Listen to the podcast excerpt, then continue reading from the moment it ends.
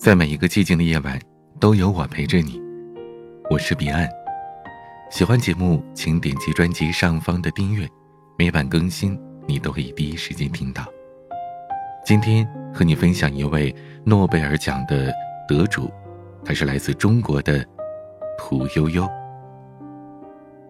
二零一五年十月，诺贝尔生理学或医学奖宣布当年得主中国科学家屠呦呦。此时，屠呦呦已经过了耄耋之年，一头乌黑的短发，戴着细框的眼镜，笑容清浅。在这之前，获得诺贝尔奖的中国人只有莫言，而屠呦呦是第一个获得诺贝尔奖的中国女性。她的名字骤然出现，此时横亘在中国人心头的只有两个问题：屠呦呦是谁？为什么是屠呦呦呢？仔细的寻找一下，这位快八十五岁的老太太，既无博士学位，也没有留洋的背景或者是院士头衔，有媒体戏谑般的称她为“三无科学家”。萦绕在人们心头的困惑。更深了。在大洋彼岸的美国，米勒与苏这两位研究员陷入了沉思。他们从2007年以来一直探究青蒿素的研发历史，这是治疗世界三大死亡疾病之一疟疾的良方，是来自于古老东方的一株名为青蒿的神奇小草。关于这款药物有效的资料非常的多。但是，一直没有搜寻到究竟是谁做出了如此重大的发现。在上海参与医学会议的时候，米勒曾经问在场的各位朋友：“你们有谁知道是谁发现了青蒿素吗？”在场的中国人没有一个能答得上来。做出了如此重大的贡献，多年来竟然寂寂无闻。米勒与苏四处翻寻着资料的碎片。终于拼凑出一个读起来略微怪异的名字——屠呦呦。两位研究员松了口气，至此，他们终于将整个故事串联了起来。二零一五年十月五日，这是一个普通的初秋午后，诺贝尔奖委员会宣布。称中国科学家屠呦呦对于青蒿素的发现提取，对于寄生虫疾病疗法上做出了革命性的贡献，而这种贡献无法用价值估量。诺贝尔奖，中国人，女性，三个标签牢牢地抓住了众人的目光，无数的媒体人卯足着劲儿架着摄像机，等待着这位伟大的女性。一时之间，世间所有的荣誉。纷至沓来，而与众人的热切相反的是屠呦呦的淡然。此时，北京四环一户旧式的民居当中，那位全世界媒体翘首以盼的老太太刚洗完澡从卧室出来，她老伴李挺钊坐在客厅正看着电视，瞥了他一眼说：“哎，你获奖了。”哦，屠呦呦只回答了一个“哦”字。他根本没当回事儿，他心里正纳闷呢。哎，刚提了一个华伦奖，怎么又来了个诺贝尔啊？年过八十，屠呦呦早就不在乎这些虚名了。但毕竟诺贝尔奖的意义非凡。同年的十二月，正在屠呦呦满八十五岁的前几天，他决定亲自前往瑞典参加颁奖仪式。副部级的管理局局长特意赶到了首都机场，准备为他送行。众人在贵宾室等了大半天，始终也是没有见到他。可事后才知道，人家屠呦呦压根就没进贵宾室，跟普通老百姓一样走了普通的通道。颁奖的当天，屠呦呦在瑞典卡罗琳学院发表了演讲。她身穿宝蓝色套装，乌黑短发微卷，夹着一副细框的眼镜。虽然已经年迈，但仍然可以看出几分江南女子的雅致。因为她身体不适，她坐着完成了这一次的演说，而医学院的副主席全程半跪在她身边，将话筒递到她跟前。屠呦呦的普通话不算标准，带着几分宁波的软糯口音，语速缓慢，一直盯着手中的演讲稿。看上去并不太适应这种场合，反倒是有几分疏离感。他不以我来鞠躬，反而一再强调，这不仅是授予我个人的荣誉，也是对全体中国科学家团队的嘉奖和鼓励。台下的观众面貌各异，来自世界各地，而就在这一刻，所有人都凝目注视着这位伟大的东方女性。演讲结束，掌声持续了数分钟。诺贝尔奖成立以来，生理学或医学奖得主总共只有十二位女性，占到了得奖人数的百分之五。屠呦呦获奖，不只是让国人感觉到无上的光荣，更是让全世界的女性都与有荣焉。获奖的第二年，有关部门曾经举办过一个行星命名的活动。以此奖励有突出贡献的科学家，而其中有一颗行星被命名为屠呦呦星，星辰璀璨，仅为一人，世间的荣耀莫大不过如此。其他四位久负盛名的科学家纷纷到场时，只有屠呦呦告假。众人将她高举入神坛时，她却轻笑着：“就到这儿吧，我不习惯这些场面上的事儿。”咱们加紧青蒿素的研究工作吧。一九三零年，正处于中国近代史上的黄金十年，也是中华民国的短暂盛世。一个小姑娘在宁波市的开明街出生，啼哭声清脆响亮。传统社会对取名向来是有讲究的，女《诗经》，男《楚辞》。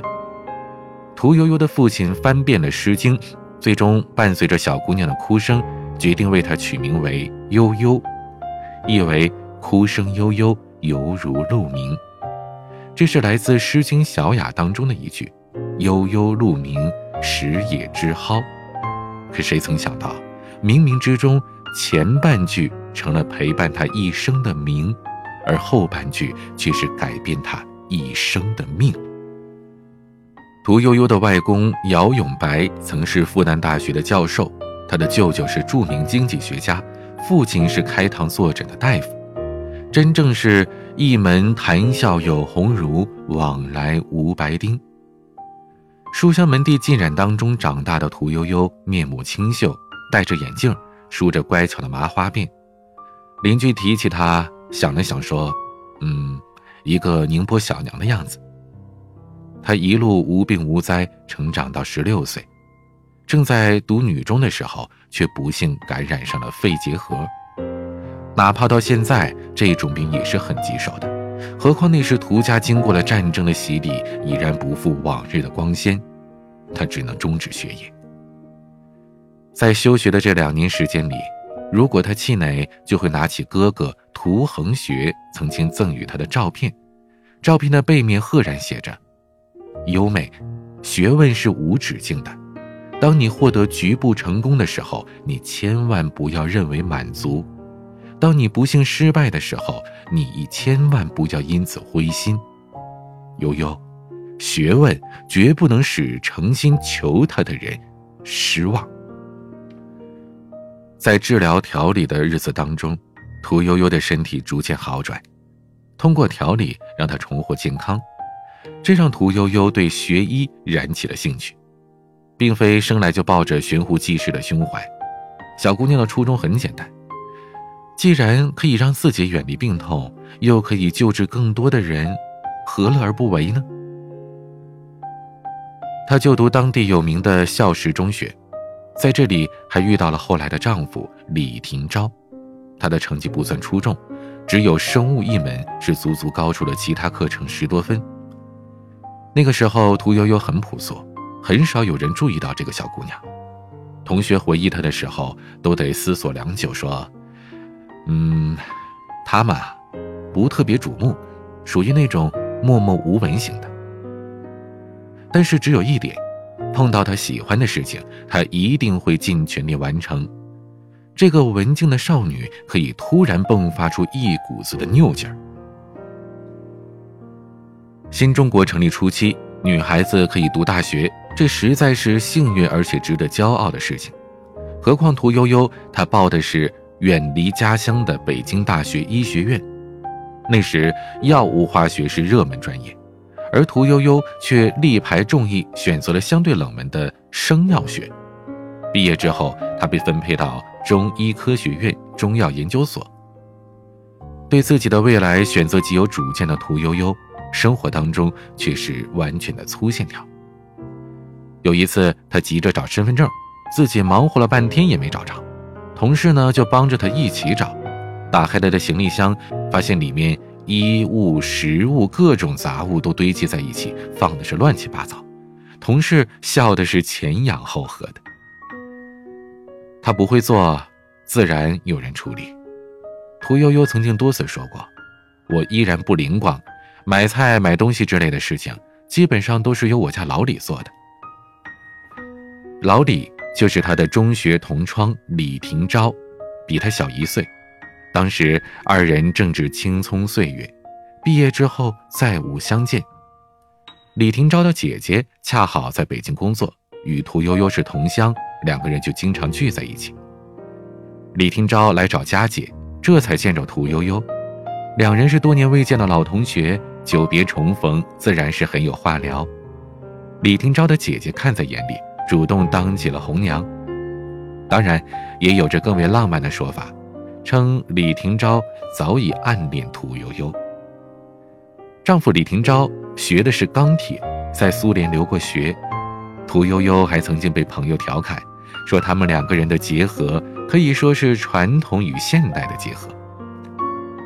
照理说，整日和钢铁打交道，这李廷钊可能是一个不问琐事的铮铮男子。可他理解自己的妻子把精力都用在工作上，所以他选择支持妻子。至于人情俗事、琐碎家务，由他来就好。结婚不久，两个人有了孩子，却如同不停转圈的螺旋一般，整日忙于工作。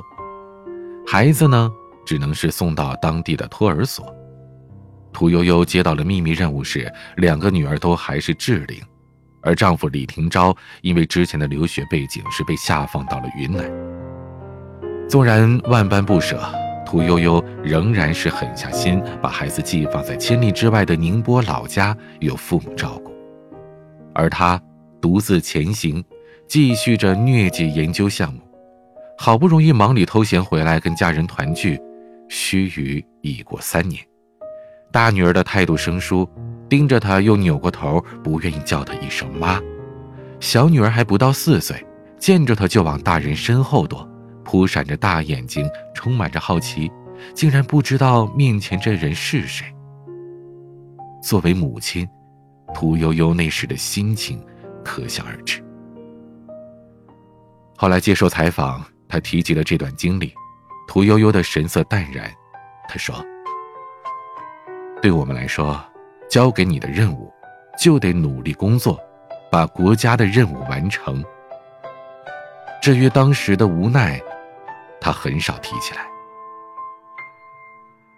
在二十世纪的中期，正逢越战爆发，最可怕的不是枪弹，而是不起眼的飞蚊。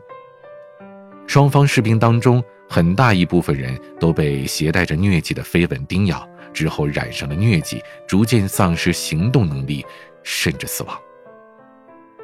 而我国的疟疾防控工作在当时也已经十分的紧急，内忧外患之下，一九六七年，一个重大的研究项目正式立项。如此重大的项目，谁能来扛呢？直到一九六九年的年初，北京中医研究院中药研究所商讨了多次。三十九岁的实习研究员屠呦呦，有着学习中西医的学业背景，她临危受命接手了这次研究任务。疟疾，这个词在如今看来，对于国人已经陌生了。咱们中国人以前习惯把它叫做打摆子，多数人对其的认知是来自于战争年代的影视作品。这个病一旦发作，一会儿高烧焚身。一会儿如坠冰窖。在刚接手的三个月内，屠呦呦阅遍群书，走访中医，找到近两千个方药，再进一步的筛选了六百个方药，编成了一本《疟疾单秘验方集》。然而，屠呦呦做了一百多次的实验，对疟原虫的抑制率也只有百分之四十。陷入困境之中，他又买一手书本，直到翻到了晋朝时期的一本《肘后备急方》，上面写着：“青蒿一握，以水二升字，绞取之，尽服之。”中药多是煎煮，而这里写的却是绞。灵光乍现下，屠呦呦突然想到：难道是高温影响了青蒿当中的有效成分吗？经过了一百九十次的失败，第一百九十一次，他终于迎来了成功的曙光。整个团队不眠不休下，人人眼睛紧盯着这第一百九十一次实验的结果。而结果显示，抑制率百分之百。实验当中，多种化学溶酶对于身体的危害很大。每一位研究员都只能戴着纱布口罩，做不了什么防护措施。头晕、眼胀、鼻子出血，这是最常见不过的。屠呦呦自己甚至得了中毒性肝炎。她丈夫李廷钊回想当初说：“那时候啊，她脑子里只有青蒿，回家来满身都是酒精，都是乙醚的味道。”真正使用在临床实验中。有些动物身上出现了毒副作用，谁也不知道这是动物本身的问题，还是药物出了问题。疟疾这种病啊，它是有季节性的。屠呦呦身为负责人，她字字铿锵地说：“我是组长，我有责任，第一个试药。”屠呦呦坚信，这个药对人体是无害的，她要求在自己身上进行实验。接下来的几天。医生对他的试药观察逐渐加大了剂量，医生一直在仔细的观察，确认心脏、肝脏没有任何的问题，才敢真正的用于临床。屠呦呦的学生王满元提起了自己的老师，他说：“他们这一代的科学家，有着很强的国家荣誉感和集体归属感，也有着很坚定和朴素的科学信仰。”然而，并非每个人都能认同他的工作方式。在一九七五年青蒿研究的成都会议上，由于众人都赞成直接临床实验，而屠呦呦坚持先搞清楚青蒿素的结构。台上呢，有领导没点名，但是暗含贬义的说：“有些单位偏重于实验室研究，有关起门来提高的表现。”屠呦呦并不在意被批评。而他的老同事李连达院士心下了然，他与屠呦呦合作多年，早知道对方的性子。每当各种会议或者私下聊天，遇到屠呦呦赞同的，他会肯定；若是他不赞同，不管对方是什么身份，他都会立刻反驳。做出如此巨大的贡献，却没有得到院士的头衔，有人将此归结到他的执拗性格。仔细观察，你便会发现。在各个领域做出极为突出贡献的人才都有一个共同点：偏执。他们认定什么就一定要做到。屠呦呦从少女时期开始，这一点竟从未变过。与你那时的面貌相比，我更爱你现在备受摧残的面容。杜拉斯的情人开篇就有着这样一句话。此后的很多年，这句话一直被形容美好年华已然逝去的年长女性。屠呦呦今年已经八十九岁了，她的高光时刻是从八十五岁才开始。这句话也同样可以描述她。人人都知道她是荣获诺贝尔奖的女科学家，荣光之下，对于屠呦呦本人，很多人并不在意。心智要坚，意趣要乐。她自认为只是一个普通的老太太，住在北京四环的某个小区。比起谈论学术研究，她更像于谈自己的女儿跟外孙女们。桌子上也摆满了孩子们的照片。每当聊到这些，他的唇角都止不住的上扬，似乎他要把年轻时的缺失全都弥补回来。至于众人好奇的诺贝尔奖奖金的归属问题，老太太戏谑般的说：“这钱还不够在北京买半个客厅的呢。”他得到的奖金是九百万瑞典克朗，折合成人民币是三百多万。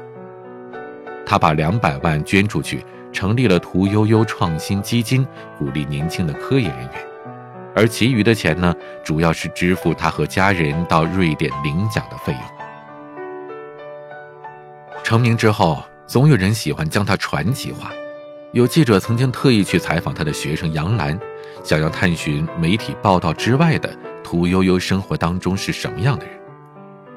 杨澜笑着说：“我这老师啊。”工作就是他的爱好，他的工作与生活是一体的。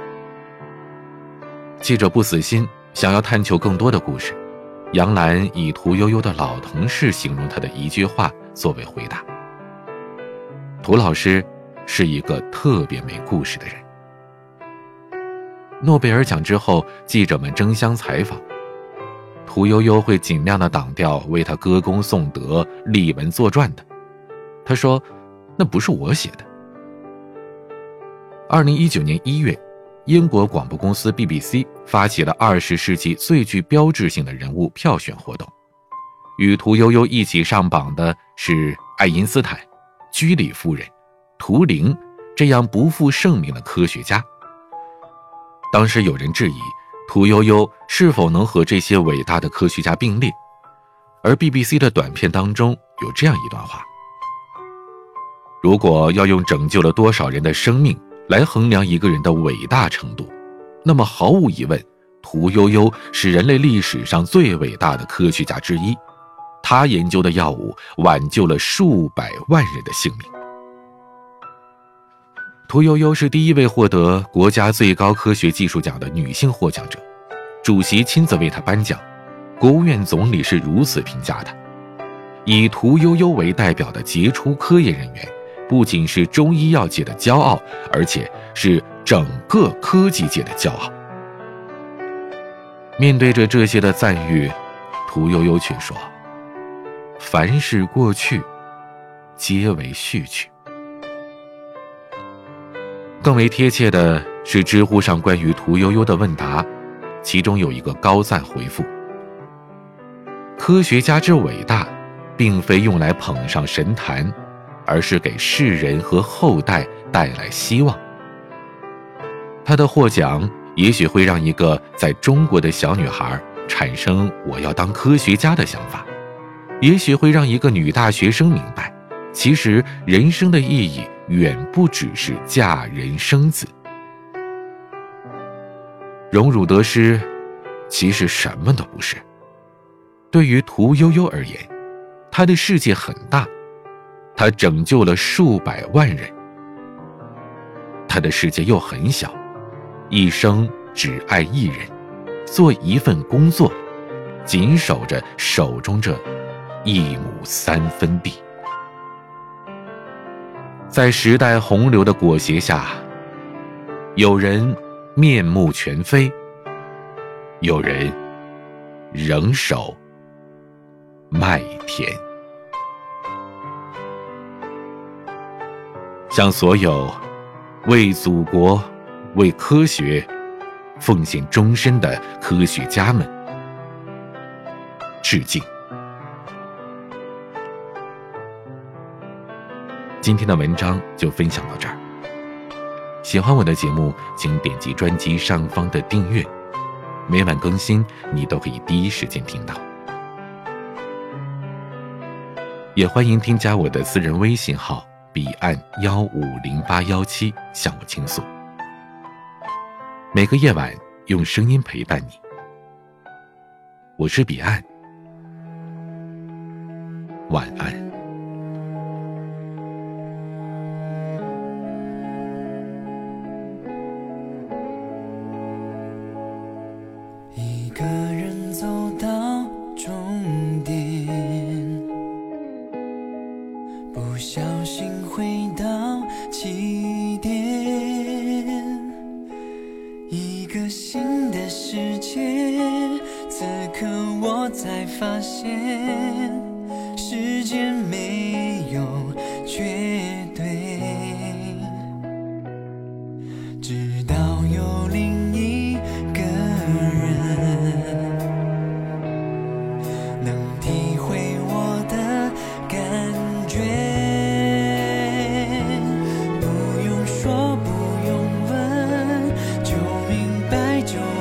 前。